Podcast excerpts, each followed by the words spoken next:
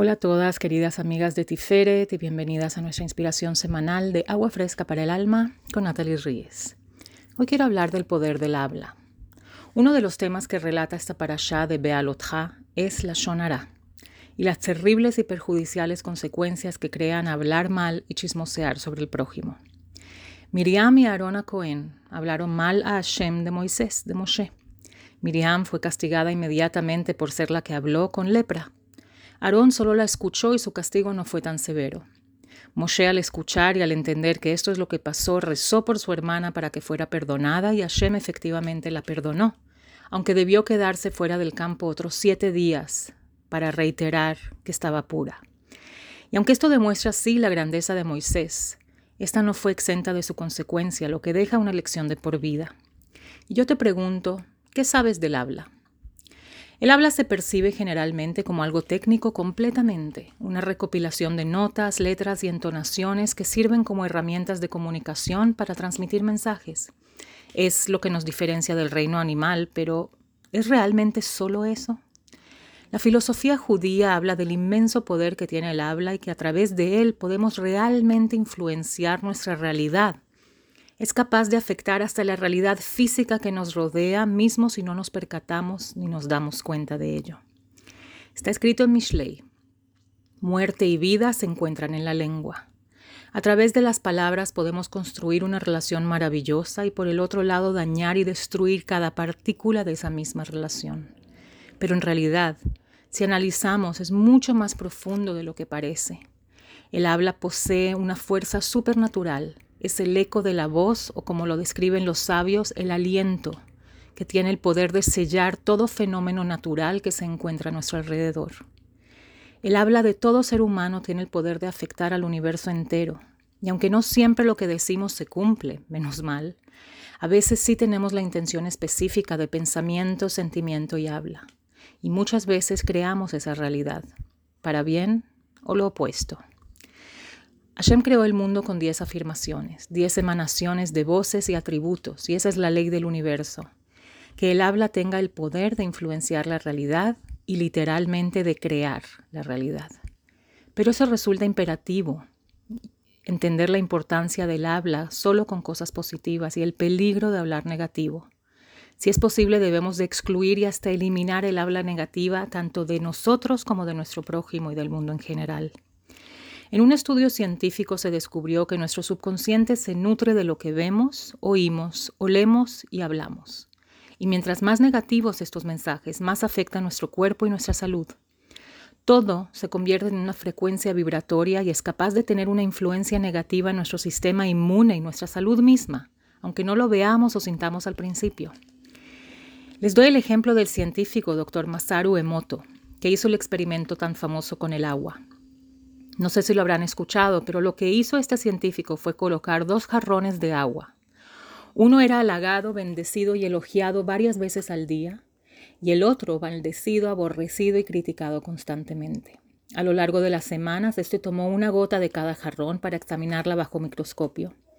Y su asombro fue tal que entendió y comprobó que el habla positiva y negativa tienen efectos directos en toda la creación. La gota bendecida formó unos diamantes de estrella, perfecto, simétrico, armonioso, mientras que la gota aborrecida y maldita no tenía forma, más bien era desarmoniosa, abstracta, y no existía ninguna belleza en ella. Chismear o hablar el mal, mejor conocido como regilut o la shonara, mantiene una frecuencia negativa en nuestro subconsciente, dado que para hablar mal Debemos de crear y mantener por un tiempo determinado un pensamiento sobre esa persona o personas específicas. Y en ese proceso, aunque no lo creamos, la bioquímica de nuestro cuerpo cambia, alterando los niveles de cortisol, que es la hormona del estrés que a la vez debilita el sistema inmunológico. Generalmente no me gusta inculcar miedo o decir cosas negativas, pero es necesaria esta descripción para que entendamos el peso que tiene esta mitzvah o esta verá, como la quieran ver. Y es de aquí que los pensamientos pueden cambiar la realidad. Si eso pasa con pensamientos negativos, imagínense lo que podemos crear y lograr con pensamientos positivos. Si una gota de agua, una planta, un árbol pueden ser influenciados por nuestra vibración al hablar, Creo que está de más expandirme en lo que hace un ser humano, al alma, a un niño, a un adulto. Debemos de alimentar nuestra mente solo con pensamientos que lleven al habla positiva. Y a esto se refería el rey Salomón en Mishlei. La Lashon no solo afecta a quien se refieren, sino al que lo escucha y de quien hablan. Eso es lo peor, que la víctima también termina siendo parte de la consecuencia. Quiero ilustrar con una historia el devastador efecto de la Shonara. En un pequeño pueblo en Europa vivía un hombre bastante amable, pero con un rasgo de personalidad un poco feo. Hablaba demasiado sobre otras personas. No podía contenerse. Cada vez que escuchaba un cuento, un chisme sobre la otra persona, iba y se lo contaba todo el que podía. Dado que era un hombre de negocios, solía escuchar bastantes rumores y cuentos durante el día, es decir, su repertorio de chismes siempre estaba repleto. Se deleitaba en la atención que recibía y las buenas carcajadas que se echaban con sus colegas mientras se burlaban de una víctima. Claro que siempre trataba de agregarle alguna chispa y condimentos para hacerlo más interesante. Dentro de él sentía que no estaba bien, pero era demasiada la tentación y además la mayoría de las cosas sí pasaron, ¿verdad? Entonces no era tanto el chisme, era verdad. Y las historias entretenían tanto a los miembros de su oficina que se sentía popular. Era lo que amenizaba el día tedioso de trabajo. Un día escuchó algo bastante extraño hacia un compañero de trabajo y sintió la necesidad de compartirlo con sus colegas, que a la vez le contaron a sus amigos, que le dijeron a sus esposas, que le contaron a las vecinas, que el parque que fueron con sus respectivas amigas y así se corrió la voz en el pueblo entero y el pobre protagonista de la historia lo escuchó también. Corrió al rab del pueblo y se quejó amargamente que está arruinado, su nombre está por los suelos y no queda nada de su reputación. Este Rab conocía a sus clientes, por llamarlos así, decidió confrontar al cuentacuentos famoso. Y si no fue él quien empezó la cadena, por lo menos sabrá decirle quién fue, como todo lo tenía en su repertorio. Cuando el chismoso escuchó lo devastado que estaba el pobre hombre, se sintió realmente avergonzado y en realidad no se dio cuenta del daño que estaba causando y lo rápido que se correría la voz. Además, es una verdad y le dijo al Rab que puede verificarlo si quiere. Él no dijo ninguna mentira y el Rab suspiró y le dijo en un tono sumamente firme, ¿verdad o no verdad? A mí me tienes sin cuidado. No puedes ni tienes el derecho de manchar el nombre de una persona así. Esto es la Shonara y Otzaat Shemra. Le estás sacando un mal nombre, le estás arruinando su reputación. Es una calumnia y eso es lo que se refiere la Torá con Lota Arog, no matarás. Es como un asesinato a la persona y personalidad.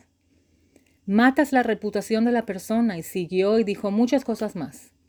El hombre completamente avergonzado y devastado por su mala acción pidió al Rab que le recomiende algún acto de teshuvah que pueda enmendar el daño causado. Y el rabino le preguntó, ¿tienes en tu casa almohadas de plumas? Y dijo, sí, pues tráeme una de ellas. ¿Para venderla? No, tráela y te lo enseñaré. El hombre la trajo y el rab tomó una cuchilla y la abrió en dos y todas las plumas empezaron a volar y a esparcirse por todo el cuarto, por la ventana, por el bosque y así fue como no quedó nada de esa almohada. El rabino le dijo que viera cómo el viento se las llevaba a toda velocidad y le dijo, ahora empieza a recolectar todas las plumas y tráemelas de vuelta. El hombre asombrado le dijo, las del cuarto a lo mejor las podría recuperar, pero todas las que se llevó el viento, esas plumas jamás las recuperarás, ¿verdad? Cuando hablas mal de una persona, creas un rumor y un chisme, una historia y compartes un secreto, ese es el momento en el que escapa de tus labios que nunca sabrás dónde y cómo terminará, porque nunca puedes recuperar las palabras dichas. Ahora ve discúlpate de todo corazón, que ya en sí es bastante avergonzoso y difícil, pero a pesar del dolor, es mínimo a lo que se debería de hacer. Y después de ir a cada persona que habló y disculparse con ellos también, le dijo que estudiara las leyes de la Shonará y después de un año volviera a él. Y así hizo el hombre. Al fin del día no solo reparó su manera de hablar, sino que se convirtió en un mentor que divulgaba la importancia de la Shonara. Toda la creación está compuesta y mantenida por el habla, y la raíz de toda creación es el habla. Entonces podemos concluir que el habla es la realidad, Vamos a comprometernos a utilizar esta maravillosa herramienta para difundir cosas positivas, buenas de motivación, aliento, amor y caridad.